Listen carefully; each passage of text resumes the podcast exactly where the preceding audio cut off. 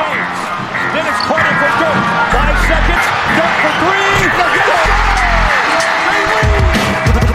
A zaj, nincs egyszer a végén, ha battog a spalding Minden nap élmény, blokkok és zsákok Na gyere megmutatom, ez NBA szerelem Keleten, nyugaton, robban a zaj Nincs egyszer a végén, ha battog a spalding Minden nap élmény, blokkok és zsákok Na gyere megmutatom, ez NBA szerelem Keleten, nyugaton Éj jó, szép jó napot kívánok mindenkinek, Rédai Gábor vagyok, ez pedig a Rep City keleten-nyugaton podcast, amelyben most is, mint mindig itt van velem Zukály Zoltán, szia Zoli! Szia Gábor, sziasztok, örülök, hogy itt lehetek. Ma már búcsúzunk, hiszen nem egy és nem két csapat esett ki az elmúlt napokban. Remélem, hogy mindenkinek jól telt a húsvét, nekem nagyon a húsvét hétfő, még annál is jobban, úgyhogy eh, most újult erővel vágunk neki a playoff meccsek elemzésének, illetve ezúttal a búcsúzkodásnak is. Akkor ez azt jelenti, hogy a nem húsvét kedd, az viszont nem telt annyira jól. Hát voltak bajok, hogy finoman fogalmazzak, igen, jól látod a helyzetet. Viszont, hogyha ti szeretnétek egy akcióban részt venni, a hallgatóink vagytok, és ezt megtehetitek. Rap City-nél, hogyha online 5000 forint fölött vásároltok, akkor kaptok ajándékba egy Jordan zoknit, ne felejtsétek a podcast promókóddal semmilyen promókód nem tudott volna segíteni valószínűleg a Brooklyn Netsen, ezzel a párharccal kezdünk, illetve a Nestől búcsúzunk, és én azt hiszem, hogy az első körben különösen megfigyelhető azért az, és ez tényleg egy általános jelenség, hogy ugye gyakori, hogy van egy csapat, akinél sokkal-sokkal több a talent. Hogyha az első két-három meccsen meg tudja lepni a gyengébb csapat, illetve a gyengébb csapat egyzője például az erősebb csapat egyzőjét, akkor elég gyakran előfordul, hogy egy, esetleg két meccset sikerül hoznia ennek a gárdának, de hogyha nagyon nagy a különbség, mint ahogy itt is az volt, akkor egy idő után ugye az erősebb gárda van ez angol kifejezés figure it out, tehát hogy valahogy azért kisilabizálja azt, hogy pontosan hogyan tudja megtámadni az ellenfél védelmét, hogyan tudja érvényre juttatni a talentjét, illetve hogyan tudja levédekezni azt, és hogyha ez megtörténik, akkor utána már nagyon-nagyon ritkán tud a gyengébb csapat egyáltalán szorosat játszani. Ez a széria erre, amit mondtam, szerintem tökéletes példa, és igazából abban a pillanatban, hogy valahogy kitalálták azt, hogy Simons hogy tud hasznos lenni, abban a pillanatban véget is ért ez a széria. Igen, jól összefoglaltad. Ami Simons illeti, tényleg kulcs volt ebben a párharcban. Itt, itt nem is feltétlenül csak arról volt szó, szerintem, hogy kitalálták neki a szerepet, hanem ő mondta azt, hogy oké, okay, akkor elég ebből, elég abból, hogy engem megkérdőjeleznek a play elég a kritikákból, és átment ebbe a teljes mértékben támadó üzemmódba, és ugye amikor ezt ő megteszi, akkor látjuk a legjobb Ben Simmons-t, amikor ő fast breakben tudja kamatoztatni a, azt a hihetetlen kombinációt, ami, ami őt jellemzi, ugye ilyen magassággal ez, ez a sebesség eléggé ritka, és ugye ehhez párosul a, a hihetetlenül jó szem, illetve a passzjáték, és, és amint ő tulajdonképpen átkapcsolt ebbe az üzemmódba, onnantól kezdve nem azt mondom, hogy megállíthatatlan volt, de, de legalábbis ennek a Netsnek megoldhatatlan feladatokat jelentett, és hozzátenném itt azt is, hogy szerintem itt egész csapat szinten a Brooklynnál egy, egy mentális blokkot láttunk most már az ötödik mérkőzésen, és számomra teljesen egyértelmű, hogy ebben a negyedik meccs is benne volt. Nekik azt a meccset kellett volna megnyerni ahhoz, hogy ez egy szoros párharc lehessen, és az nem sikerült. Biztos, hogy benne volt még a fejekben. A Fili pedig tudta, hogy, hogy gyakorlatilag itt, ahogy mondani szokták kint, a ház pénzével játszhat, és ennek megfelelően estek a dobások az első negyedben, a Brooklyn begörcsölt, és, és gyakorlatilag az első negyedben el is dőlt a mérkőzés. Abszolút így volt. Azt gondolom, hogy Kenny Atkinson megtette, amit meg lehetett ebben a szériában. Talán egy kicsit előbb lehetett volna váltani a kezdőben, mert ugye ahogy a Clippersnek, a Brooklynnak is van egy olyan gondja, hogy a padjuk gyakorlatilag erősebb, mint a kezdőjük, és ez az első meccsen is bebizonyosodott egyébként nagyjából a többin is. Aztán azért egy ilyen pozitív hatással volt az, hogy ugye Kurux kikerült, igazából a rotációból is. Ő neki majd két-három év múlva, amikor egy kicsit több izmot felszed, amikor tehát hiába helyezkedik jó védekezésben, hogyha gyakorlatilag bárki, és tényleg bárki átmegy rajta, amikor majd, amikor majd magabiztosabb a triplánál, amikor tényleg nem ennyire a mély vízbe van, akkor ő egy nagyon hasznos játékos lesz, most még nem volt az, viszont Lövört ide évvégére visszakapta azt a formáját, ami miatt eredetileg, és ezt sokan elfelejtik a sérülés előtt, előtt ő volt ennek a csapatnak az osztárja, és nem az egyébként ilyen szempontból teljesen becsődölő, tehát playoffban végül teljesen becsődölő D'Angelo Russell, és ez a lövört került a kezdőbe, ez segített, de mondjuk az utolsó meccsen már ez se. Összességében nagyon érdekes számomra Brooklynnak a, a jelenlegi szerkezete, és ki tudja, hogy hogy fog ez átalakulni a nyáron. Kicsit ilyen mini Houstonnak gondolom őket, ugye megvan az a három egyes, kettes poszton, vagy lövört esetében talán hármas poszton is bevethető játékos, mint ami a Houstonnál nem azon a szinten, de nagyon hasonló, tényleg mind a három playmaker is, ballhandler is, van triplája, és, és ehhez látjuk azt, hogy Houstonban két dolog kell, hogy ez működjön. Az egyik az, hogy valaki James Harden szintjén legyen, ez nem feltétlenül le- reális elvárás. Azt talán mondhatjuk, hogy ez a három összességében azért lehet nagyon jó. Tehát mondjuk, ha Gordonnál mind a hárman bőven jobb játékosok lesznek, akkor, akkor talán ez kiegyenlítődik. De a másik az, hogy mondjuk Tucker és Capella tényleg 42 percezik itt a playoffban is, és nem véletlenül kellenek a 3-as, 4-es, 5-ös posztra olyan védők egy ilyen alsó hármas mellé, akik támadásban is megvan a kis hasznosságuk, egy sarok tripla, egy kapela-szerű rollman, és ez lesz majd Jared ellen, de még nem volt az. És lehet, hogy majd Kuruxból egyszer nagyon jó védő válik, de még meg se közelíti Tucker. Tehát, hogyha ezt a modellt akarjuk tovább követni, akkor először is nyáron kell 3-as, 4-es posztra egy nagyon-nagyon jó védőt szerződtetni, aki nem Demarikerol, és másodszor pedig igazából le van fektetve a Brooklyn előtt, hogy, hogy mi kell, hogyha hogyha tényleg ezt a mini Houston párhuzamot akarják folytatni, amit szerintem teljesen tudatosan folytatnak, tehát Kenny Atkinson ról már többször elmondtam, hogy a Houstonnak a felfogását itt-ott másolja, úgyhogy, úgyhogy én valami ilyesmire számítok, de összességében a Brooklyn szerintem elégedett lehet a 4-1-es vereség ellenére is. Én azt mondanám, hogy minden a nyártól függ, és itt egy problémára is feljönöm a figyelmet, ugyanis szerintem D'Angelo Russell komoly fejfest okozhat a jövőben. Én megmondom őszintén, hogy nem meccselném, ha ő, ő kapna egy, egy nagyon vaskos szerződést, elengedném. Nyilván az attól is függ, hogy, hogy milyen híreket kapnak ugye a zuhany híradóban. Ki lesz velük hajlandó leülni tárgyalni, és ki tudnak majd leigazolni. Gyurival beszéltem erről, Mayer Gyuri barátunkkal a Facebookon, hogy simán elképzelhető, hogy inkább Lavertbe kellene fektetni azt a pénzt. Az elképzelhetetlen, hogy, hogy Lavertnek is, és ugye Russellnek is gyakorlatilag adsz egy max közeli szerződést, még akkor is, hogyha az ő maxuk talán azért nem lenne, nem lenne egy ilyen veterán max, de én azt gondolom, hogy nagyon-nagyon elhibázott döntés lenne D'Angelo Russell fektetni a pénzt. All-Star szezon ide vagy oda, a, a viszonylag fiatal életkor, ugye 23 éves jelen pillanatban, ha jól emlékszem, szintén ide vagy oda, ő egyszerűen nem egy olyan játékos, aki köré lehet építeni egy, egy bajnoki címre esélyes franchise-t, ahhoz egy sztár kell, és nem tudom azt, hogyha a Netsnél eldöntik, hogy, hogy Lavertet és, és D'Angelo Russell is ugye a mag részének tekintik, akkor egyáltalán marad-e majd, majd elég pénz. Lehet, hogy egy maxra még lenne hely, de én nem hiszem azt, hogy, hogy akár egy Kevin Durant, akár egy Kyrie Irving oda menne úgy, hogy, hogy az ő első számú szán segédjei, egy, egy Chris Lavert és egy D'Angelo Russell. Szerintem a Netsnek kettő darab max helyet kell valahogy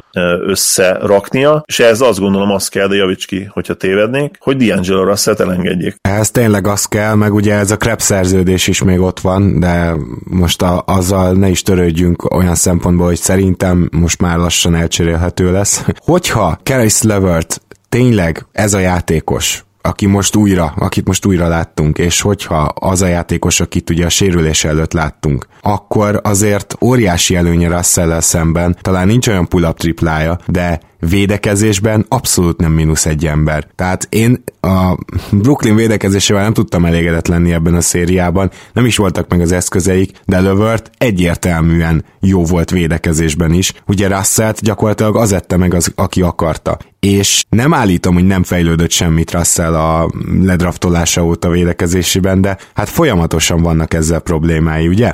Már csak ez is egy olyan különbség, ami miatt lehet, hogy inkább Lövört az, akibe hosszú távon ö, kéne fektetni. Ennek ellenére nyilván Russell megtartásának kulcsfaktor lesz, hogy ki az, aki jön, ki az, aki érdeklődik a Brooklyn iránt, mert ha sikerül egy Kevin Durantet leigazolni, akkor én azt gondolom, hogy nem biztos, hogy egy labda domináns Russell kell majd mellé, hogy köré építsd a csapatot. Egyébként nem lehetetlen, mert Russell nyilván kiváló triplázó, majd, majd ezt tényleg meglátjuk, és Lövört pedig inkább olyan stílusú játékos, mint Kevin Durant, úgyhogy, úgyhogy nyilván attól is fog függni, hogy, hogy ki az, aki érkezik. Viszont csak egy szóval még vissza erre a szezonra, én azt gondolom, hogy a Nets nagyon sokaknak megmutatta azt, hogy az a csapatépítés, ami folytott a rendkívül kevés eszet ellenére, az bravúros volt, és én nagyon örülök, hogy végül bejutottak a playoffba, szerintem megérdemelték, és ezt az öt meccset is, amit itt kaptak. Mindenképp, tehát a, szezon teljes egészében én azt gondolom, hogy egy siker. Nyilván fel kell tenni a, a pontot az íre, sőt, hát ugye itt esetünkben azért ennél is komolyabb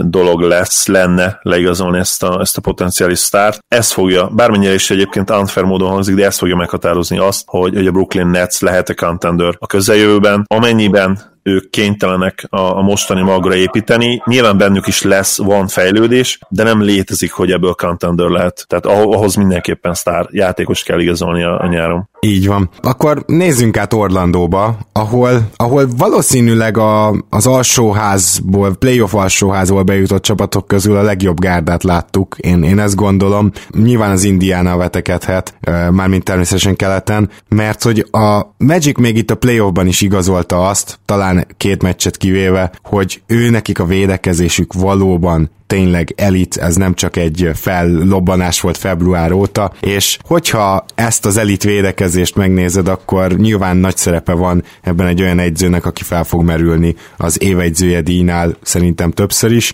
vagy többeknél is. Éppen ezért gondolom azt, hogy már itt innen egy siker ez a szezon számukra, mert gondoljunk bele, hogy megvan egy jó egyző, és ráadásul sikerült is playoffba jutni, sikerült megmutatni, hogy mi van ebben a keretben. Ú, nehéz erről a, a párharcról beszélnem, illetve nem beszélnem, mert ugye most inkább búcsúzkodunk, mint hogy magáról a párharcról beszéljünk, de van egy, van egy nagyon vicces dolog, amit olvastam, de akkor ezzel még várjunk majd, hogyha, hogyha tényleg a Raptorsról beszélünk. A héten még természetesen ez így lesz. Előjáróban annyit, hogy számomra nagyon-nagyon kellemes meglepetés az, amit csináltak. Az első meccset ugye elbukták, de, de, de hihetetlen jó hozzáállással és, és egy és hihetetlen jó hatékonysággal is játszottak, és egy teljesen más csapatot láttam, mint az elmúlt években. Hozzáteszem, hogy még akkor is, amikor söpörtetek éppen valakit, tehát ez, ez a 4-1, ez szerintem sokkal-sokkal értékesebb azok, azon bizonyos dolgok miatt, amikről meg fogunk beszélgetni, mint, mint akármelyik másik söprés az elmúlt években. Mm-hmm. Képzeld el, hogy a Raptorsnak ez volt az első 4-1 tehát nem volt se söprés, se 4-1, 4-2 volt a legkevésbé sima. Akkor pláne, tehát akkor, akkor söprés volt, valamiért úgy emlékeztem, hogy, hogy, van, hogy söpört a tavalyi csapat, de, de igen, akkor nem. Tehát akkor ezek szerint számszerűleg is ugye a legimpresszívebb. És kitérve a Magicre, hogyha ha elmondtam a Pistonsról azt, hogy, hogy, hogy ők egy hát nagyon nehéz helyzetben lévő csapat, amelyik veszélyesen közel került a, a treadmill státuszhoz, vagy talán már benne is van, akkor a, a Magic-kel kapcsolatban viszont el kell mondani azt, hogy, hogy ők ebből talán most kilábalóban vannak éppen. Amit Isaac mutatott nekem ebben a párharcban, még hogyha a statisztikai rá is nézzük külön, és, és nem leszünk nyilván ledöbbenve tőle pozitív értelemben, de akkor is olyan, olyan momentumai voltak, ami számomra azt mondatja, velem azt mondatja, hogy, hogy belőle nagyon-nagyon jó játékos lehet. Úgyhogy már van egy minőségi fiatal piszed. Ugye ott van Fulc is, aki ugye nem tudott most játszani, de, de gyakorlatilag hát ott lehet benne a, a hihetetlenül magas potenciál, annak ellenére, hogy nyilván nála nagy esély van arra is, hogy ugye ligában se játszik már, akár soha többet, vagy mondjuk legalábbis a következő szezon után. Szóval, szóval van már akkor két nagyon tehetséges fiatalod, ugye ott van még Móbamba is, vele kapcsolatban nem tudjuk még, hogy mi van, ugye a play gyakorlatilag nem, nem játszott egyáltalán. Én azt hiszem, hogy még mindig nem is épült fel abból a sérülésből. Nem is épült fel, így van, mm. volt egy sérülés igen a, a szezon vége felé. Mondhatnánk a Magicre azt, hogy, hogy statisztikailag megnézik, ugye a treadmill csapat, uh, itt is van egy olyan játékos Vucevic személyében, aki, akivel kapcsolatban ugyanazt érzem azért most már, mint Russell, russell kapcsolatban, nem nyugozott le, finoman fogalmazva semmit az első körben. Nem azt mondom, hogy annyira húzos a, a helyzet, mint Russell, én, én, én Russellbe abszolút azt láttam, hogy ő, hogy ő rossz irányba is viheti el a, a franchise-t, hogyha az ő kezébe adod a kulcsokat, mint ahogy ugye idén azért valamennyire ő, ő a maga kezébe vette az irányítást. Vucevic-nél soha nem lesz ez, tehát ő soha nem próbál majd meg ilyen, ilyen mindent ide nekem első opció lenni. Ő, ő nem gondolja azt, hogy ő egy sztár, ő egy nagyon-nagyon jó játékos. Tehát ha őt meg is hosszabbítják, akkor én azt gondolom, hogy a fiatalok tudnak tőle tanulni. Én azt gondolom, hogy, hogy play is lehetnek, akár miatta, és, és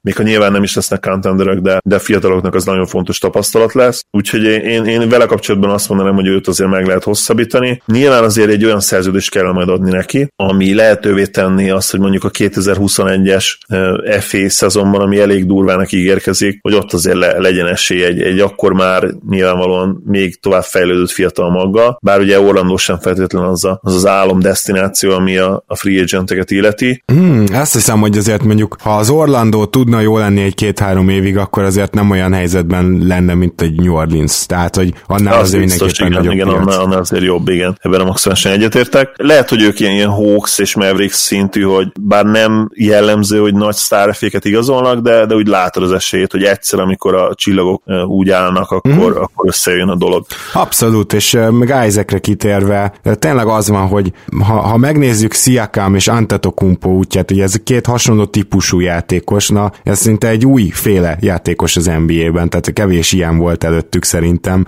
És Isaac... Kawait is említetted, abszolút. Igen, csak ő neki megjött ugye az a triplája, amit most például egy 5 per 5-tel zárta le triplából ezt a párarcot, tehát hogy ide olyan szempontból mindenképpen nagyon raw talent, de, de én konkrétan játékos típusra gondolok, aki ugyan nem feltétlenül veszélyes egy pull-up triplából, de tud passzolni, és, és a hosszúságát kihasználva elképesztő posztap és betörő játékos lesz, és jó lassan.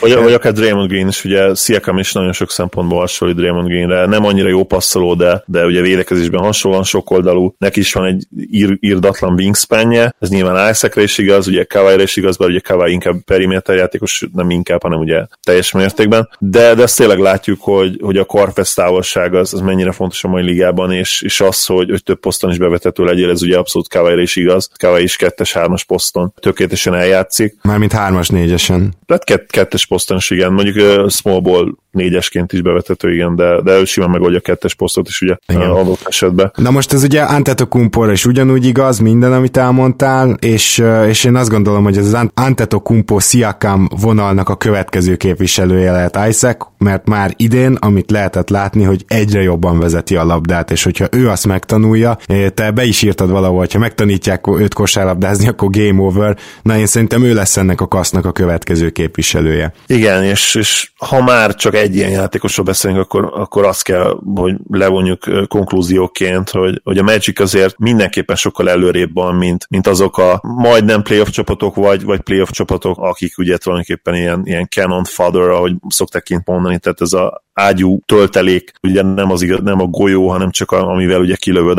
az ágyú golyót, tehát hogy nem oszt, nem szoroz, és a Piston sajnos ebben a kategóriában, ugye nekik nincsen fiatal talent, az mindig nagyon fontos. A Hornetsnél sincs egyébként, de ugye róluk már beszéltünk, meg nyilván fogunk az off-season során. A Magic mindenképpen azért most már, én ezért is fogalmaztam úgy, hogy kilábalóban van ebből a, a treadmill szerepből, és, és náluk is azért összességében a szezon pozitívként, pozitívumként kell ért, értékelni. Itt nálam az is belefér, hogy, hogyha nagyon kitömik Kucsevicset, mert, mert a fiataloknak nagyon jó uh-huh. mentor lesz ő, és, és ha mondom, ha nem is, lesz, nem is csinál contendert nyilván a Magicból, de például egy Isaac mellett ő, ő nagyon jó fit is egyrészt, másrészt meg bejutottak a play és itt úgyis csak akkor lesz contender, hogyha vagy Isaacből, vagy Fultzból superstar lesz, ahhoz pedig kell a playoff tapasztalat. Teljesen egyetértek, illetve nyilván az azért kijött, hogy ezzel a Augustin Fournier hátvét párossal egyszerűen nem lehet sokáig jutni playoffban, mert Igen. levédekezhetők, szóval Mind a kettőt jó játékosnak tartom, egy csomó dolgot jól csinálnak. Augustinnak szenzációs szezonja volt egyébként az alapszakasz is.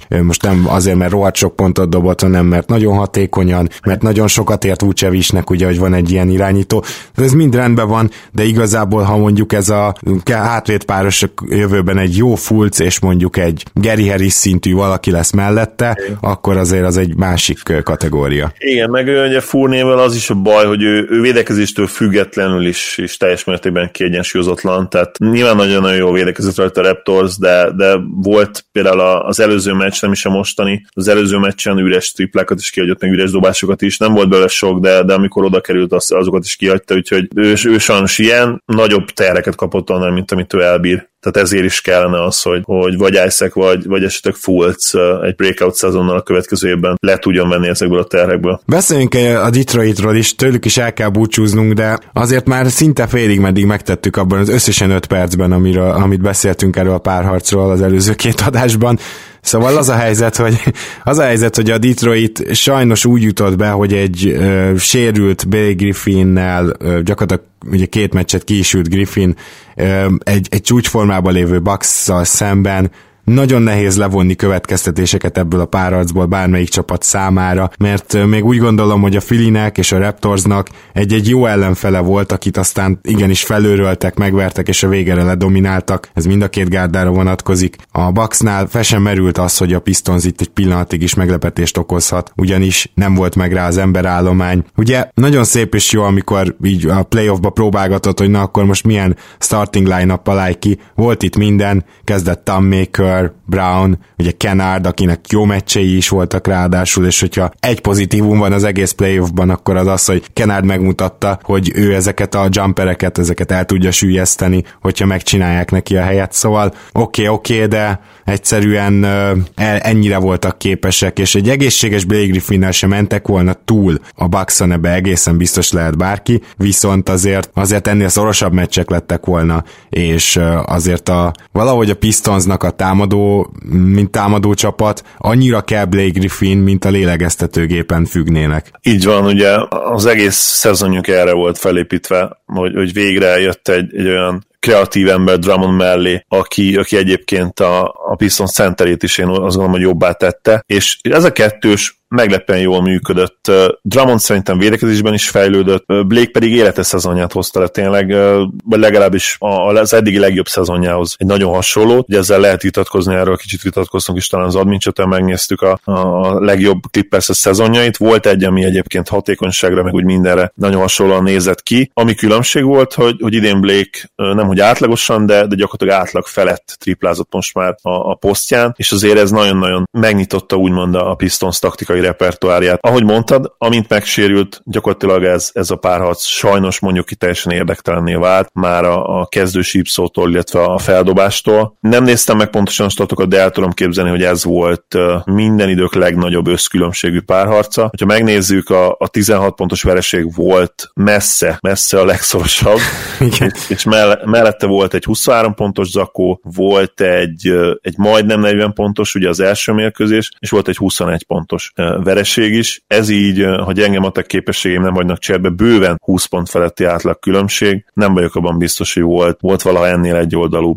párharc. Hát. Még akkor sem, hogyha nyilván az első körről beszélünk, és azért nyolcadik helyezett csapatok már azért korábban is futottak bele nagy pofonokba, de, de nem lennék meglepő, hogyha ez lenne a legegy oldalúbb a pontszámok alapján legalábbis. Emlékszem, talán két éve volt, hogy a Detroit a nyolcadik helyen bejutott, és a Cleveland-től kikapott 4 0 azok olyan rohadt szoros meccsek voltak, hogy gyakorlatilag az egyik legszorosabb 4-0, amit láttam, csak hogy tényleg tudott ilyet a Detroit két éve. Azt gondolom, hogy itt gyakorlatilag, mintha a szezon meghosszabbítása lett volna, úgy kellett kezelni ezt a négy meccset, és a fiatalok teljesítményén kívül mást nem is volt érdemes nézni. Talán azt, hogy, hogy Dramond játékstílusa továbbra sem, uh, hogy is mondjam, kompatibilis a legmagasabb szinten. Ezt azért őról sokszor elmondtuk, most is inkább ez bizonyosodott be. Aztán persze, hogy egy jó Griffinnel, mert nagyon egyetértek azzal, amit mondta, hogy ő is jobbá tette, ez hogy nézett volna ki, az is nagy kérdés. Kenárdot már megdicsértem. Ugye van ez a Brown gyerek, aki elképesztően atletikus, és lerohanásokban már most is nagyon jó. Igazából őt aztán nem zavarja, hogyha védekezni kell, őt aztán nem zavarja, hogyha ugrálni kell, őt egy valami zavarja, a labda. És egyelőre, egyelőre ezen majd túl kell esni, mert hogy uh, támadásban mínusz egy ember félpályás támadásnál. Most gondolom nem Sterling Brownról beszélsz. A Detroiti Brownról beszélek. Biztos, hogy ezt mondtad uh, Bruce Brownról, mert egyébként Sterling Brown is nagyon hasonló ebből a szempontból, bár, bár ott nyilván azért van, van egy magasabb szintű playmaking is, azért most ugye hat asszisztot hozott uh, az utolsó mérkőzésen, meg, meg általában azért a, ő a triplát is be tudja dobni uh, Bruce Brownra, ez, ez nem annyira jellemző. Mindenketten egyébként minőségi kiegészítő emberek, nyilván azért, azért Sterling jobb játékos, de, de idősebb is két évvel. Én azért Bruce Brownra nem tekintek úgy, mint, mint komoly puzzle darabkára a következő évekre. Azért ne, ne felejtjük el, hogy ő most volt újonc, tehát azért még egy ilyen atletikus játékosból lehet valami talán. Igen, de ami nem tetszik az az, hogy ugye egyrészt idősebb újonc volt, másrészt pedig tényleg nagyon-nagyon nyers, tehát nem, nem tudnám, hogy hol induljak el, hogyha, hogyha potenciáját kellene felmérni különböző készségekben. Nem egy túl jó ballhandler szerintem. Hát finoman fogalmaztál finoman fogalmaztunk, igen.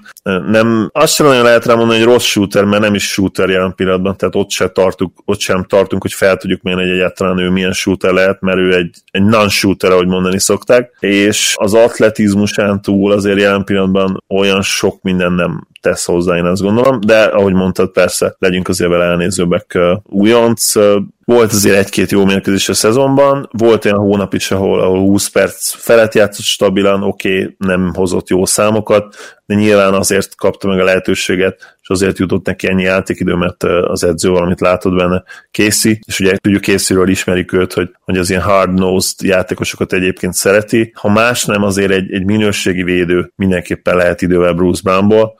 Viszont aki szerintem tényleg pozitív volt most, és végre ezt kimondhatjuk, az tényleg Luke Kennard, aki hát tényleg talán az egyetlen üdes színfoltja volt ennek a Pistonsnak. 15 pontot átlagolt ebben a szériában, 48%-kal a mezőnyből, 45%-kal triplázott gyakorlatilag négy kísérletből, úgyhogy én azt mondanám, hogy, hogy végre Luke Kennard megmutatta azt, hogy őt miért draftolták a, a lotteryben, és most lesz még csak 23 éves, júniusban, két hónap múlva, pont két hónap múlva gyakorlatilag, mert június 24-én született, most nézem. Nyilvánvaló már most, hogy belőle nem lesz soha sztár, de én azt gondolom, hogy, hogy ő tényleg egy olyan piece legalább, és valószínűleg az egyetlen ilyen fiatal puzzle darabkája a Pistonsnak, akire lehet építeni hosszú távon is. Ton Makerből nyilván még lehet ilyen, de, de, de rajtuk kívül nem. Igen, meg azért Makernél se tennénk fel rá a házat. Szóval nagyon érdekes év előtt, meg nyár előtt áll a, a Detroit, mert hogyha tényleg azt nézed, hogy mondjuk azért Griffin és Drummond még több évre adott, akkor az alsó posztokon kellene felépíteni valamit, és ugye ezt majd meg is tehetik, csak nem most. Most lesz mindenki Igen. lejáró, tehát most fog lejárni majd Jackson, Lawyer, Galloway, most tényleg mindenki lejár majd a következő évben. Éppen ezért ezen a nyáron még nem lesz akkora mozgásterük, de hogyha hajlandóak bevállalni egy átmeneti évet, hogy finoman fogalmazzak, akkor azért lehet cserélgetni, meg lehet a lejárókkal üzletelni. Hát én nagyon kíváncsi leszek, hogy milyen irányba indulnak el. És mielőtt még az Indiánával bevégeznénk keletet, az egyetlen nyugati kiesőnkről is beszéljünk, amelyik az OKC Thunder. És azért azt, azt kell, hogy mondjam, hogy a 4-1 az igenis meglepetés. Lehet, hogy volt, aki előre látta. Én ilyenről se nem hallottam, se nem olvastam sehol, de, de, de szerintem meglepetés. Nem kérdés, hát ugye nagyon sokan ugyanezt az eredményt tippelték, csak fordított győztessel. Igen. Hogyha megnézzük, amúgy egészen jól tippeltünk végig, de ezt, ezt mi is rosszul tippeltük ezt a sorozatot. Tehát például nekem a 4-1 az teli találat volt a Brooklynnál, meg az Orlandónál is, ugye? Mármint, hogy annyira kapnak ki. A 4-0-át is szerintem mindannyian eltaláltuk a Bucks Pistonzon, tehát ha már így beszéltünk, akkor elég pontosan jósoltunk, de, de itt azt hiszem, hogy volt itt 3-4, 2-4, a mi tipjeink között, és ehhez képest lett 4-1. Sajnos nem, nem emlékszem, mire tippetem, de lehet, hogy jobb is, mert, mert azt tudom, hogy annak én azért jelentőséget tulajdonítottam, hogy az OKC 4-0-ra megnyerte az alapszakasz párharcot, és hát Nurkic sérülésének is hatalmas jelentőséget tulajdonítottam, úgyhogy még azt is el tudom képzelni, hogy söprés biztos nem jósoltam, hogy legalábbis nagyon remélem, hogy nem, mert arra emlékeznék, de, de az biztos, hogy hát vagy 5 vagy 6 meccsen, a 6 meccses OKC sikert jósoltam. Annyi esetleg még, ami, ami mentség lehet, hogy, hogy azt viszont abban majdnem biztos voltam, és azt eltaláltam egyébként előre, hogy az első meccset be fogja húzni a Blazers. Az elhangzott az adásba, úgyhogy legalább ennyivel tudok takarózni. Igen, de, de ugye miért nem nyert az OKC 5 vagy 6 meccsen, ezt kellene megfejtenünk, mert egyáltalán maga a szezon is olyan bizonyos szempontból hullámvasút volt. Ugye az OKC-nél ez a szezon arról szólt, hogy egyértelműen Paul George lett az első opció, Westbrook második opcióként elképesztő, hogy mennyire nem tudott hatékony lenni, ugyanakkor a játék más elemeiben tudott fejlődni, jobban védekezett idén, bár a playoffban ezt nem annyira sikerült bebizonyítani, és én azt gondolom, hogy, hogy hasznosabb volt idén, de, de kevésbé volt hatékony. Paul George viszont fantasztikus szezont futott, egészen egy válsérülésig, amiből nem igazán tudott visszajönni. Tényleg a Thundernél, tehát megszoktátok már, hogy rendszer szinten is elemezzük a csapatokat. Hát a Thundernél ugye ők a rendszer, itt nagyon nincs miről beszélni, de azért említsük meg, hogy voltak jó, hónai, jó hónapjaik a kiegészítőknek, volt olyan hónap, amikor Ferguson bedobta a triplát, Grant egész sokáig bedobta a triplát, de ezek a gyengeségek, a spacing hiánya végül is szerintem elmondhatjuk, hogy nagyobb problémának bizonyultak, mint, mint azt vártuk, és a Portland maximálisan ki is tudta használni. Nagyon fura ez az egész párharc, tehát még azt sem mondhatjuk, hogy hogy az OKC, bár egyébként ez elhangzott tőlem, hogy az OKC nem volt annyira jó formában a szezon végén, de a szezon legvégén nagyon-nagyon jó formában voltak, tehát egy, egy öt meccses győzelmi szériában mentek be ebbe a párharcba, és hát többek között ugye a Rockets-ot és a Bucks-ot is megverték, ugye ez volt az utolsó, két utolsó mérkőzésük. Hát most már azért egyértelművé válik, eh, ami egyébként részben akkor is az volt, hogy, hogy ez a két csapat, illetve főleg nyilván ez a Milwaukee-re igaz, hát eh, nem törte össze kezét lábát a győzelemért. A Rockets, ha jól emlékszem, egyébként nagyon ment, mert a, mert a Houstonnak ugye még abszolút... Eh, Nyitva volt a második, meg a harmadik így, hely is. Így van, pont, így van pontosan. Hát nem nagyon értem én hogy mi történt. Nyilván Paul George sérülésére ráfog mondhatjuk ezt valamilyen szinten, mert ha nem is volt azért masszívan limitálva, az, az teljesen egyértelmű, hogy, hogy a dobása azért, azért hát erősen inkonzisztens volt emiatt a, a vál probléma miatt. Egyébként voltak így is nagyon statisztikai meccsei, de, de amikor nézted magát a, a, az összecsapásokat, nem nagyon érezted azt, hogy ez a legjobb Paul George. Ha, és, azért azt is érezzük meg, nem Zoli, hogy ha Gordon Haywardnál mindig elmondjuk, hogy volt egy tényleg kiugró éve, és hogy nem biztos, hogy azért az Gordon Hayward, akkor, és légy szíves a Paul George Dukerek ne ö, küldjenek majd izé fehér poros borítékot a címemre, de, de azért azt is fel kell vetnünk, hogy azért az idén látott MVP Paul George, az, az nem biztos, hogy most azzal kell számolni évekig, tehát hogy az is lehet egy picit irreális. Paul George-nak minden évben van két-három jó hónapja. Ez most nagyon-nagyon jó volt ez a két-három hónap, de azért én, én nem gondolom, hogy feltétlenül Paul George innentől egy ilyen top 5 MVP szavazásos játékos lesz, és ezt nem azért mondom, mert most a válsérülésre ne lehetne ráfogni, de rá lehet, csak azt a, azt a shootingot egy olyan játékostól, aki e, rengeteg nehéz triplát is dob rá, e, nem biztos, hogy el lehet várni hosszú távon. Igen, örülök, hogy egyébként ezt így, ezt így kimondtad, mert nekem is részben eszembe jutott korábban. Ugye Paul George-nak volt egy szezonja még a Pacersben, amikor gyakorlatilag LeBron számokat hozott a szezon elején, és, és a hatékonyság is nagyon-nagyon jó volt. Ilyen, ilyen 26, 26 7 6 valami ilyesmi volt, egy 26 7 5 és 60% körüli TS-sel. Már-már elkezdtük tényleg őt szupersztár szinten emlegetni, és aztán volt ott egy nagyon erős visszazuhanás. És később egyébként, ahogy, ahogy te is mondtad, ezt, ezt többször is meg is ismételte. Tehát nála azért tényleg jellemző volt az, hogy egy teljes szezonon át nem tudott így játszani. Egyébként megnéztem a 2013-14-es szezon volt ez, ahol a, a végső statja is egyébként egészen pofások voltak, tehát 22 pont, 7 lepattanó, 4 assziszt felkerekítve, de azt a szezont még ennél is brutálisabban kezdte, és akkor volt ő ugye 23 éves. Aztán később azért világossá vált, hogy ő, hogy ő inkább ez a szint, és, és én most is így érzem, annak ellenére, hogy egyébként ez az idei szezon, ez ha megnézed statisztikailag, és ugye nyilván a védekezésbeli impactet is hozzáveszed, ez azért egy top 10-es teljesítmény volt, tehát statisztikailag egy top 10-es játékos volt idén George, hogy ténylegesen is oda tesszük el a top 10-be, az nyilván már egy, egy érdekesebb vita lehetne. Ott van a határán Lehet, egyébként valahol. Igen. Igen. Igen, én például egy jó kicsit egyetem, hogy nem tenném be, független attól, hogy sokkal jobb two játékos, de, de nyilván erről is azért lehetne vitatkozni. Egyébként nálam pont ez a, tehát most nemrég csináltam egy tízes listát, és uh, Lillard, uh, Irving, Jokic és George az a négyes, aki ott a tízesnek a, a legvégén van, és uh, tényleg uh, nem tudod melyik ujjadba harapj. De majd úgyis nyáron foglalkozunk ilyen listákkal, úgyhogy nem menjünk Igen. nagyon bele, de úgy has, teljesen hasonló a, a gondolkozásunk ebben a történetben.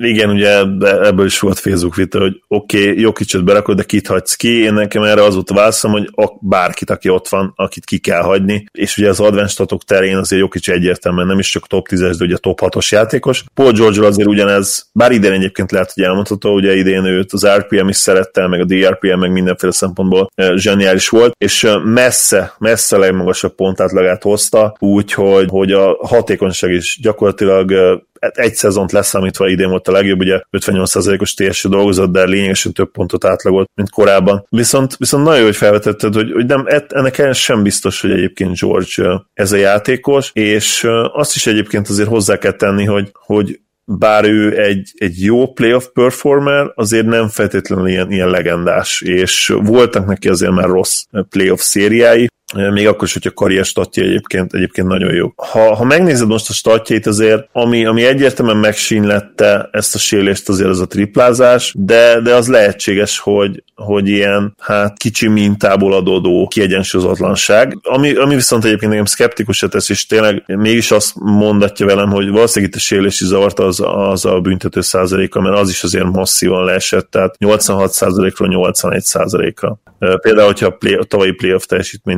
nézzük az idejével összehasonlítva, és az alapszakaszban is egyébként, hogy 84%-kal dobta idén a büntetőket, úgyhogy Úgyhogy az is azért, azért érdekes és kérdés. És egyébként, ha már itt vagyunk, ez nagyon fura, hogy, hogy neki volt kézzel egy majdnem 90%-os szezonja, büntető szezonja, 16-17-es, ami egyébként hihetetlenül nagy fegyvert intett. Igen, ott már új dimenziók vannak, vagy nem is tudom, ott a 90 igen, ott, igen, hogy azt mondják, hogy, hogy 90%-nál nem nagyon lehet jobban büntetőzni, az a felső határ, és, és az igazán elit játékosok azok 90 és 91% között vannak, de, de nem nagyon van olyan játékos, aki, aki 91 felett van, akár ugye karrier szinten is nagyon magas százalékokkal, és egyébként itt jegyezzük meg, hogy, és akkor tényleg utána már átadnám a szót, hogy azt hiszem, hogy nem fog eszembe jutni a, a leányzó neve, de VNB-be játszik, magas szőke lány, az egyik legjobb játékos, és volt Lime korban szenvedett. Na neki például a karrier átlaga képzeljétek el, ilyen 94% környékében, vagy 93%, vagy sőt lehet, hogy még magasabb, lehet, hogy 95% most így nem emlékszem rá, de, de hihetetlen anomália a nő, nézzétek meg, és, és azért ez jó pár kísérlet és jó pár szezon alapján, úgyhogy lehet, hogy akkor mégiscsak lehetséges, de hozzáteszem, az idei szezonjában, ha jól emlékszem, ilyen 89%-kal dobta, úgyhogy már rontja az átlagait, de egyébként hihetetlen tényleg ez, a, ez az anomália. Nem nagyon látszik ilyet még kosárlabda kosárlabda világában. Na, a kitérő után menjünk vissza Paul George-ig, ahol én azt semmiképp nem állítom, hogy az ő hibája lenne bármi ebből a sorozatból. Tehát egyáltalán nem ezt akartam mondani, csak azt akartam mondani, hogy nem biztos, hogy reális volt azt a hiper MVP Paul George-ot elvárni akár ebbe a párharcba. Akár a sérülése, akár az sok éves tendencia alapján sem. De, hogy mit lehet hibáztatni? De azt lehet hibáztatni, hogy az OKC-nek a védekezése az nem azt mondom, hogy nem volt sehol, de nem tudott érvényesülni ebben a párharcban. És és jó, lehet, hogy azért most azzal, hogy Seth Curry a padról, és ő is bármikor be tud dobni egy triplát, azzal, hogy CJ McCallum élete playoffját futotta teljesen egyértelműen, és számomra abszolút derültékből a villámcsapásként egyébként, mert nem volt olyan jó éve. Ezek, ezek mind olyan faktorok, ami picit így felmenti az okc de, de az OKC-nek a, a védekezése az ugye a szezonnak, főleg az első felében elképesztően elit volt, és most már tudjuk, hogy nem véletlenül estek vissza. Tehát valami történt, és és az is igaz, hogy mondjuk adams nehéz dominálni belül, tehát nyilván nincs, nincs feltétlenül olyan posztap játékosod, bár egyébként Adamsnek vannak néha olyan meccsei, amikor posztból is megveri, megveregeti az ellenfelét elég jó százalékkal, de amit akarok mondani, hogy például az, hogy a palánk alatt eh, abszolút nem tudtak fölénybe kerülni, az megint csak egy olyan dolog volt, ami miatt elvesztették ezt a párharcot, tehát eh, valahogy le kellett volna atletizálni ezt a Portlandet, és nem, hogy nem sikerült, hanem egyszerűen effortra, energiára és gyors gyorsaságra is a Portland tűnt jobbnak. Egy NS Kanternek a, a idézőjelbe fel van emelve mind a két kezem, meg a két ujjaim, hogy rim protection nyével nem tudtak mit kezdeni, tehát Kanter ott volt bent, és nem érezted azt, hogy mekkora hátrány, hogy ő védekezik. Rengeteg olyan dolog volt, amit elvileg a józanész szerint, logika szerint esetleg kihozhatott volna a tender, és egyiket se tudta kihozni, ez pedig nagyon elgondolkoztató, és szerintem Donovan állásába is fog kerülni haladjunk sorjában, nagyon örülök, hogy Steven Adams-et felemlítetted, mert én őt teljesen elfelejtettem volna, pedig egy elég markáns véleményem van arról, ahogy, ahogy őt fejlesztették, illetve hogy az ő idei szezonja alakult. Én ezt mindenképpen Donovan és akár Westbrook számlájára is írnám. Steven Adamsból egyszerűen egy, egy jobb játékost kellett volna csinálni. Vagy legalábbis jobban kellett volna segíteni őt abban, hogy ő egy jobb játékossá válhasson. Szerintem megmutatta azt a potenciált, hogy ő, ő egy ilyen 17 pontos, 11 lepattanós borderline all-star center legyen, és ettől a szintől én azt gondolom, hogy idén lényegesen elmaradt ez részben szerintem azért Edem szibája is, mert annak ellenére, hogy ő egy hihetetlen harcos a pályán, és egyetlen pár harctól sem ijed meg, és, és senki, senki ellen nem adja meg magát, mégiscsak maximálisan, és szerintem túlságosan alárendeli magát például Westbrooknak, és ezt többször láttam az ő interjúk, interjúik alatt is, hogy nézi Westbrookra, néz Westbrookra, hogy mit lehet mondani. Többször volt olyan, hogy Westbrook válaszolt helyette, és, és egyszerűen nem is hagyta Adamset válaszolni. Szóval neki van egy ilyen, egy már-már túlságosan önzetlen mentalitása, én azt érzem, szóval részben ő a hibás, de, de egyértelműen Donovan és Westbrook is ebben ludas, mert, mert Steven Adamsből azért ugye egy lottery pickről beszélünk, aki, aki nagyon sokszor megmutatta már, hogy ő, amikor tényleg őt, őt megjátszák, és, és olyan, olyan helyzetbe hozzák, és ez a, ez a fontos, ezen van a kulcs, hogy, hogy ő sikereket tudjon elérni, részsikereket, vagy ugye akár szezonra is lebontva, vagy a playoffra, akkor ő nagyon-nagyon jól tud teljesíteni. És valahogy ez, ezt, ezt elvesztette. Nem érzed azt, hogy egy 26 milliós játékos, mert most már nem is kapja meg azokat a feladatokat, és, és, és beleszürkült abszolút ebbe a role player státuszba, én úgy érzem az elmúlt egy-két évben, pedig sokkal több volt benne, vagy ha mondjuk nem értetek egyet, mert tudom, hogy sokan nem értetek egyet, és azt mondjátok, hogy nem sokkal több, abban szerintem azért mindenki egyetért, hogy, hogy ennél a jelenlegénél egyértelműen több volt benne. És ezt már ezt már meg is mutatta. Uh-huh. Igen, azért voltak valóban ennél jobb szezonjai, és most se tudták igazán kihasználni, meg hogy neki szerintem a védekezése van túlértékelve, én ezt viszont évek óta így gondolom. Jó védő, de, de azért őt ilyen nagyon magasra misztifikálják védekezésbe, pedig, pedig vannak ott azért hiányosságai. Westbrook és Lillard csatáját egyértelműen utóbbi nyerte. Lillardnak fantasztikus meccsei voltak ebben a szériában. Ugyanakkor Westbrooknak egy-két jó meccse volt, és azért ez a playoff Westbrook jelenség, hogy bele lehet kergetni őt abba, hogy dobálja el a szar középtávoliait, amit ráadásul néha ki is hagy, hogyha olyanja van, az, az, az továbbra is itt, mint egy ilyen guillotine a Thunder feje felett folyamatosan ott van, mert tényleg most például ezen a legutóbbi meccsen tök hasznos volt, meg sarok triplát dobott, meg ilyesmi, de, de volt olyan mérkőzés, ahol egyszerűen minden szart eldobált, és nagyon, nagyon nehéz ezzel mit kezdeni, még akkor is, hogyha úgymond visszavonult második számú opciónak. És, és különösen, hogy egy ilyen Lilárd volt szembe, aki, aki most nem hogy felvette a kesztyűt, hanem egészen bravúros, hihetetlen dobásokat, körri szintű dobásokat szállított folyamatosan. Ha megnézzük Russell Alden statjait ebből a párharcból, akkor több dolog is ki, kiugrik egyből. 46%-os TS az egyszerűen pocsék, nem lehet erre mit mondani, ugye neki a, a legrosszabb szezonja is azért 50% felett vannak, illetve több playoff párharc során azért bemutatta már, hogy ennél sokkal hatékonyabb is tud lenni. Ez a 98-as offenzív rating is ezt azért megmutatja. A turnover percentage is, turnover százaléka megnézzük 15,8 százalék, azért az, az nem ideális, még akkor hogy ő volt a fő ballhandler. Abban szerintem nem volt rossz, hogy, hogy azért nem, nem engedte azt, hogy, hogy tényleg, illetve nem, nem úgy vette fel a kesztyűt, hogy akkor most én, én leszek a, a, a legnagyobb isten, és, és megmutatom. Voltak ilyen időszakai a, ennek a párharcnak, de azért, hogyha usage-ot megnézik, egy 31,7 százalék, illetve ugye Paul George-nak 29,9, tehát én azt gondolom, hogy jól átadta a terheket, hagyta George-nak, hogy, hogy ő is kivegye a részét. Nem, egyszerűen nem nem tudta bedobni azokat a helyzeteit, amit, amit ő egyébként kijelezett meccseken, ahogy te is mondtad, nem feltétlenül szokott bedobni. Kijött megint a legnagyobb hiányossága, hogy, hogy borzasztó dobásokat vállal el garmadájával, és hát ez a tényleg ez a robotszerű, nagyon sokszor minimális ív nélküli dobásai sajnos egyszerűen nem, nem, nem esnek be, és nem is, nem is eshetnek be. Ezzel szemben Lillard gyönyörű kontraszt, az ő dobásai ugye szenzációs ívben engedi el őket, 62%-os TS, az ő usage is egyébként Westbrookhoz hasonló szinten volt, de hát sokkal hatékonyabban is ennek köszönhetően egy majdnem egy 120-as offenzív rating kijött belőle. Hozzáteszem egyébként, hogy, hogy Lilárdnak sem volt feltétlenül minden meccse kiváló ebben a párharcban, de amikor jó volt, akkor viszont, viszont egészen szenzációs volt. Nyilván most ezt az 50 pontos hihetetlen remeklést franchise szinten is kiemelkedő estét ki kell emelnünk, illetve, illetve ezzel kapcsolatban minden, minden dicséretet megérdemel. Dicséretet így van megérdemel. És külön is kell kezelnünk, mert azért nem, nem, nem ez volt azért az őszintje sem, tehát hogy nyilván ez egy, ez egy kiemelkedő Így van, volt. és tulajdonképpen megúszta, én azt mondanám, hogy egy gyengébb mérkőzéssel, ez, ez az előző meccs volt, és az sem volt azért annyira gyenge, mert ott is oda tudott állni arra hatszor, és mind a hatot bedobta, illetve négy labdáadása volt, ami azért nem annyira rossz, ugye most a, a negyedik mérkőzésről beszélek, illetve bocsánat, a, igen, a negyedik meccsről beszélek, és az első három meccsen pedig, pedig kivált kivétel nélkül kiváló volt, úgyhogy nem kérdés, hogy, hogy ő volt a párharc legjobb játékosa, és uh, mielőtt még ugye akkor az OKC-re visszatérünk, és, és kicsit azt ecseteljük, hogy most mi lehet velük, egyébként az is egy érdekes dolog lesz pont talán azért, mert, mert nem annyira érdekes, és ott nagyjából adva van minden Igen.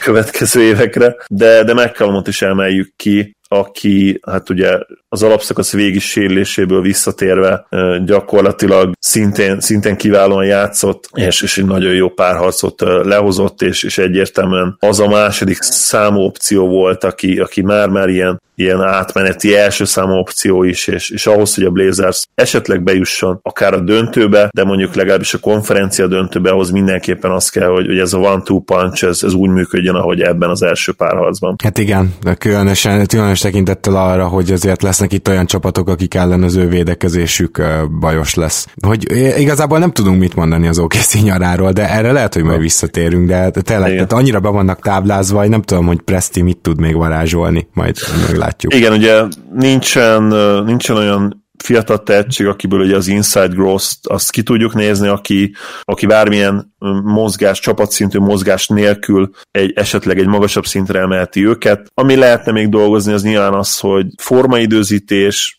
nyilván a védekezés lehetne a következő szezonban végig kiegyensúlyozott, mert, mert idén ugye elit védekező csapat volt az OKC, de, de hát ebben nem sokat láttunk most ebben az első körös párharcban, és hát Westbrook szerintem elcserélhetetlen most már, vagy ha, ha nem is elcserélhetetlen, nem tudom, hogy kit tudná megkapni érte, aki, aki esetleg jobbá tehetné a csapat csapatot, ne, nehéz elképzelni azt, hogy, hogy van ilyen játékos ilyen például az NBA-ben. Ugye már sokan mondják ezt a Blake Griffin cserét, két ilyen kétségbeesett franchise, de hát nyilván az OKC fanok kikérik maguknak, ugye Paul George lehozta most élete szezonját, ők nyilván úgy gondolják, hogy ezt meg tudja majd ismételni, és akkor Veszti esetleg abban bízhatnak, hogy, hogy beleáll ebbe a teljes mértékű második, második emberes szerepbe jövőre. A legjobb szerintem, amire Westbrook képes lehet ebből a szempontból, az az 1 per A, 1 per B történet, amit idén is nyomtak. Ugye hiába dob sokkal több pontot George, és az azért hiába lesz jövőre is így. Azért a usage terén, hát még mindig Westbrook dominált, vagy ha nem is dominált, legalábbis ugye nem volt hajlandó átadni a, a maximális kezdeményezést, és,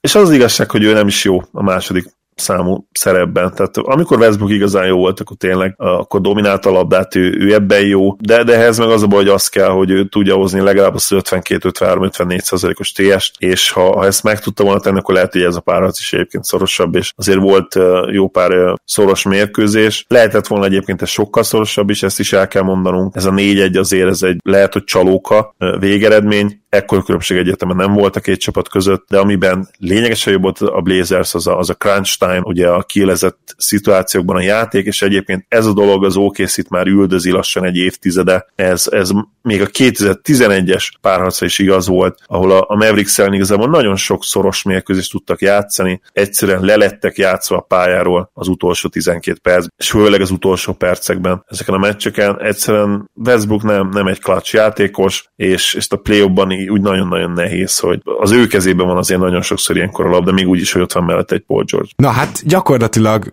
Zoli magán OKC podcastjét hallhattátok az elmúlt 20 percben. Szerintem rendkívül sok fontos dolog hangzott el, olyan, hogy az OKC drukkerek is értékelik, és egy csapat maradt hátra, akitől elbúcsúzunk, és akiért szerintem mindkettőnknek sír a szíve. Ez pedig az Indiana Pacers, amely gyakorlatilag látszott, tökéletesen látszott, hogy miben hiányolja Oladipót, hogy miért lett volna ez egy szoros, akár. A 4-0 ellenére azt mondja az ember, hogy nyerhető csata Oladipóval, és, és hogy, hogy mennyire függ tőle a, az Indiana Pacers támadásban, mert lehozni négy meccset úgy, akkor is, hogyha 4 0 kikapsz, tök mindegy, hogy egyszer sem mész 100 pont fölé 2019-ben, az meg egy jól védekező csapat ellen, és még úgy is, hogy te is fantasztikusan védekezel, egyszerűen, egyszerűen nem lehet mást várni nem, nem lehet úgy playoff csatát nyerni, hogy nem dobod meg a százat ö, egyszer sem. Tehát ez innentől magától értetődő, beszéltünk a leolvadásaikról. Én azt gondolom, hogy az Indiana tovább akar lépni, előrébb akar lépni, akkor támadásban vagy azt mondják, hogy elég Oladipo, vagy kell még upgrade, mert, mert nagyon-nagyon jó szezont hoztak, nagyon szimpatikusak voltak mindenki számára, de a Bostonnak elég volt, hogy volt egy darab olyan uh, scorer playmakerje, tehát egy, egy, egy, aki konstans tud pontokat dobni, Kyrie Irving, hogy emiatt a Bostonnak nem voltak ilyen 10 perces leolvadásai, mert mindig akadt valaki, aki valahogy pontot dobott, és ők is alig bírtak pontot dobni, tehát félreértés ne essék, a Boston támadó alakulata az szinte semmit nem tudott megmutatni, és baromi jól védekezett rajtuk az Indiana, de legalább az a konzisztencia meg volt, ami az Indinél nem, és ez gyakorlatilag eldöntötte a párharcot, sőt egyenként az összes meccset is. Úgyhogy igazából az Indiana ennél többre volt képes, lehetett volna ez a párharc 4-1-4-2, voltak szoros meccsek, de esélye a továbbjutásra abszolút nem volt, ez teljesen kristálytiszta. Igen, hát ez, ez teljesen egyértelmű, és azért ezt valljuk be tudtuk már a párharc előtt is, az átlagos különbség, ha, ha minden igaz, azért 10 pont alatt van ebben a párharcban, és ez még akkor is azért fontos szempont, hogyha tudjuk, hogy, hogy ez egyébként talán a, a leginkább alacsony pontátlagú elsőkörös párharc volt. Szerintem most a, a Raptors és a, és a Magic párharc azért bőven megelőzte itt az utolsó meccseken, amikor már ugye a Raptorsnak nagyon sültek a, a dobásai. Tudtuk, hogy ez lesz nyilván, ahogy mondta róla Dipo nélkül. Én azért arra számítottam, hogy, hogy a Pacers tud majd meccset nyerni. Nem emlékszem pontosan, hogy mit tippeltem, lehet, hogy négy egyet a Celticsnek, és hát itt azért egy, egy győzelem benne is lehetett volna vastagon. Volt azt hiszem, hogy a, hogy a harmadik mérkőzésen lehet, hogy még a másodikon ott egy perccel a vége előtt, a második volt igen, amikor... Vezetett gyakorlatilag még az Indi, igen. Igen, vezetett az Indi, és ugye a Bogdanovics értetetlen módon ugye ezt is beszéltük, hogy olyan buta módon támadta a gyűrűt, hogy nagyon egyszerű volt utána lesapkázni őt. Látjuk azért azt is, hogy, hogy miért lehet egyébként pozitív a Pacers a jövőjét illetően, viszont van, szerintem van egy, itt is egy probléma, amit meg kell oldani. Sabonisnak egyszerűen kell a hely, és, és őt szerintem valahogy be kell integrálni a kezdőbe. Young sem feltétlenül az a tripla dobó, úgyhogy én, én azt nem, nem veszem be azt, a, azt az indokot, hogy, hogy Young jobb floor spacer. Lehet, hogy egy kicsi jobb floor spacer, de, de egyszerűen Sabonisban olyan potenciál van az én meglátásom szerint, és az idei, főleg a lapszakasz teljesítménye egyébként azt mutatja számomra, hogy, hogy őt egyszerűen ki kell nevelni, és, és Oladipos Turner mellé benyomni. Egy, egy ennél is nagyobb szerep ebben, és én, én Youngot megmondom hogy nem feltétlenül hoznám vissza. Nagyon sok cap space lesz, ha jól emlékszem a Pacersnek idén, ugye? Vagy rosszul? Hát le, rosszul lehet sok cap space lehet, lehet sok. Lejár Young, Collison és Bogdanovics, viszont ők azért elképesztően fontos részei voltak ennek a kezdőnek Igen, idén. így van, így van. Én Bogdanovicsot valószínűleg egyébként visszahoznám, de nem minden áron. Minden esetre azért pozitív, pozitív a, a jövőkép ennek a, ennek a gárdának, és az is szerintem tök jó, hogy több dolgot is csináltak, ahogy, ahogy itt most utaltunk rá. Visszahozhatják Bogdanovicsot, de mondhatják azt is, hogy, hogy egy olyan szerződést kínálnak csak neki, ami neki is valamennyire nyilván megérje, ne kelljen költözni, és, és legyen része egy, egy még mindig épülő, de ugyanakkor potenciálisan nagyon-nagyon veszélyes csapatnak, vagy, vagy akkor menjen és, és próbálja máshol megkapni az évi 30 millióját, mert szerintem a Pacers-től azt nem fogja megkapni. És, és valószínűleg ez lenne a jó, a jó út, a járató út, hogy, hogy megpróbálni visszahozni, de nem, de nem minden áron. Youngot viszont én nem hoznám vissza, ha jól emlékszem, ő is, ő is korlátozás nélküli szabad ügynök, igen. És Collisont is ugye... Um, igen, egyébként Collisont el lehetne engedni, és én nagyon kedvelem őt, de például az is ugye, hogy ő egy kiváló tripladobó. Igen, az, hogyha van annyi ideje a triplára, hogy előtte ezért megkávézgat, meg nem tudom, Igen. elszívja a cigit, tehát hogy, hogy akkor persze ő valószínűleg az is lehet, hogy a legjobb shooter az egész NBA-ben, hogyha úgy kell sarok triplát dobni, hogy van ideje. De, de hát ettől függetlenül ez a meccseken kevés. Tehát úgy értem, hogy itt a playoffban is bebizonyosodott, hogy neki nincsen pull-up triplája, vagy gyors catch and shoot triplája. Tehát ezen a poszton mindenképpen lehetne upgrade egyrészt, másrészt pedig tudom, hogy igazából reálisan semmi esély nincs arra, hogy ide jöjjön Kevin Durant, de ha megnézed, szerintem Uf, Durant úgy, olyan... Igen, de hogy valószínűleg Durant, hogyha megkeresi, hogy én hol vagyok a legjobb fit, akkor ez a Durant Indiana házasság ennél szerintem nem lehet jobbat elképzelni. Tökéletesen igen, tehát lenne mögötte egy fiatal uh, defensive anchor, egy, egy kulcspont a védekezésben, aki még mindig fejlődik, és, és nyilván még évekig fejlődni fog. Lenne egy, egy szerintem nagyon-nagyon jó mozgékony és nagyon tehetséges magas aki úgy mindent megcsinál, ugye Szabonis személyében nagyon jó lepattanozó, nagyon jó passzjátéka van, egyedül ugye a rim protection dobás blokkolás az, ami nem az erőssége, de egyébként még védekezésben is nagyon jó, gyorslábú, nagyon jól az ellenfel előtt tud maradni, szóval vele is lehet abszolút elit védekezést építeni, és tényleg ami hiányzik, az egy Durant féle opció, és egyébként Oladipót is ő egyértelműen jobbá tenni. Dipóról nagyon sokat beszéltünk, ő neki szerintem az igazi és majdani legjobb szerepe ez a championship level második számú opció. Őt gyakorlatilag erre találták ki, és, és a tavalyi szintje az, az már szerintem volt is ezen, ezen a szinten. Egyszerűen kellene egy sztár, de, de a probléma az, hogy, hogy nem, egyszerűen nem fogja őket komolyan venni Durant, annak ellenére, hogy kellene. Kawai sem fogja őket komolyan venni, pedig ő is zseniális fit lenne, én azt gondolom. Igen, de és... itt most kifejezetten az Durant ugye olyan játékos, aki tényleg vizet tud fakasztani a kőből, és hogy Oladipo is ilyen, de nem úgy, mint Durant, tehát Durant ebben egy egyel följebb van. És azért mondom, hogy ő, ő a legtökéletesebb, mert érted, itt, itt adott egy olyan defense, amelyik bármelyik csapatot így 110 alatt tart szinte. És hogyha, hogyha van egy ilyen defense, és mellé két ilyen játékosod, akkor én, én szerintem az nagyon erős recept a sikerre. Ez mindenképp így van, hát egy probléma van, egy, ez mindenképp így van, egy problémája van az Indianapolisnak, az, hogy, hogy Indianapolisban van a város, tehát hogy Indianapolis a város neve. Sajnos nem akar senki menni kukorica főügyére, Hát igen. És, és ez, ez sajnos ez így lesz. Tehát ez szomorú, de igazából annak ellenére, hogy ugye előadtuk ezt a tervet, és, és már többször mondtuk, én is mondtam többször, hogy Durannak zseniális fit lenne.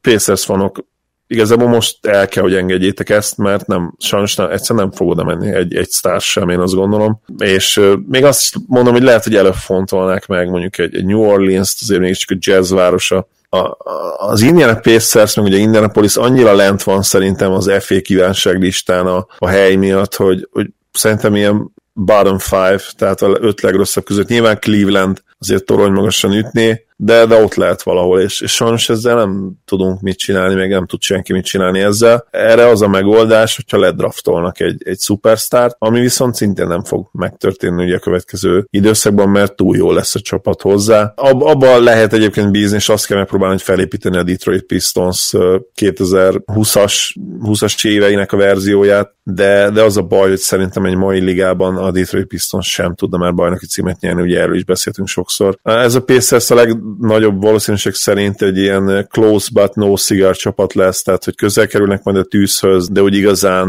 nem fognak tudni, nem fognak tudni átmenni rajta.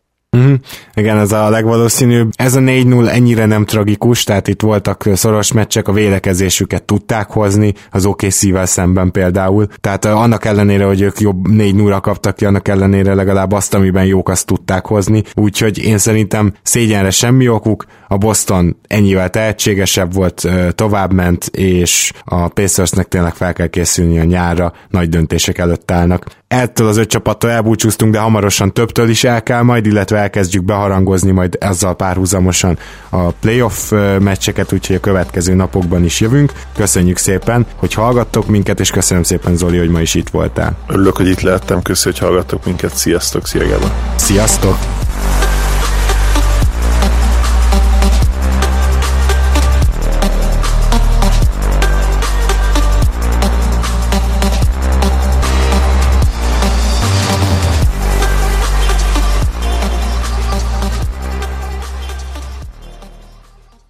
Ha más podcastekre is kíváncsi vagy, hallgassd meg a Béton műsor ajánlóját.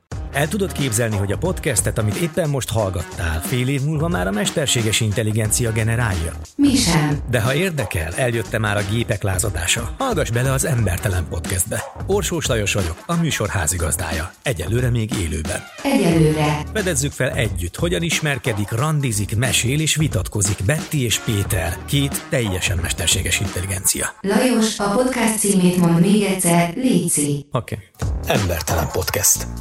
Ez a műsor a Béton közösség tagja.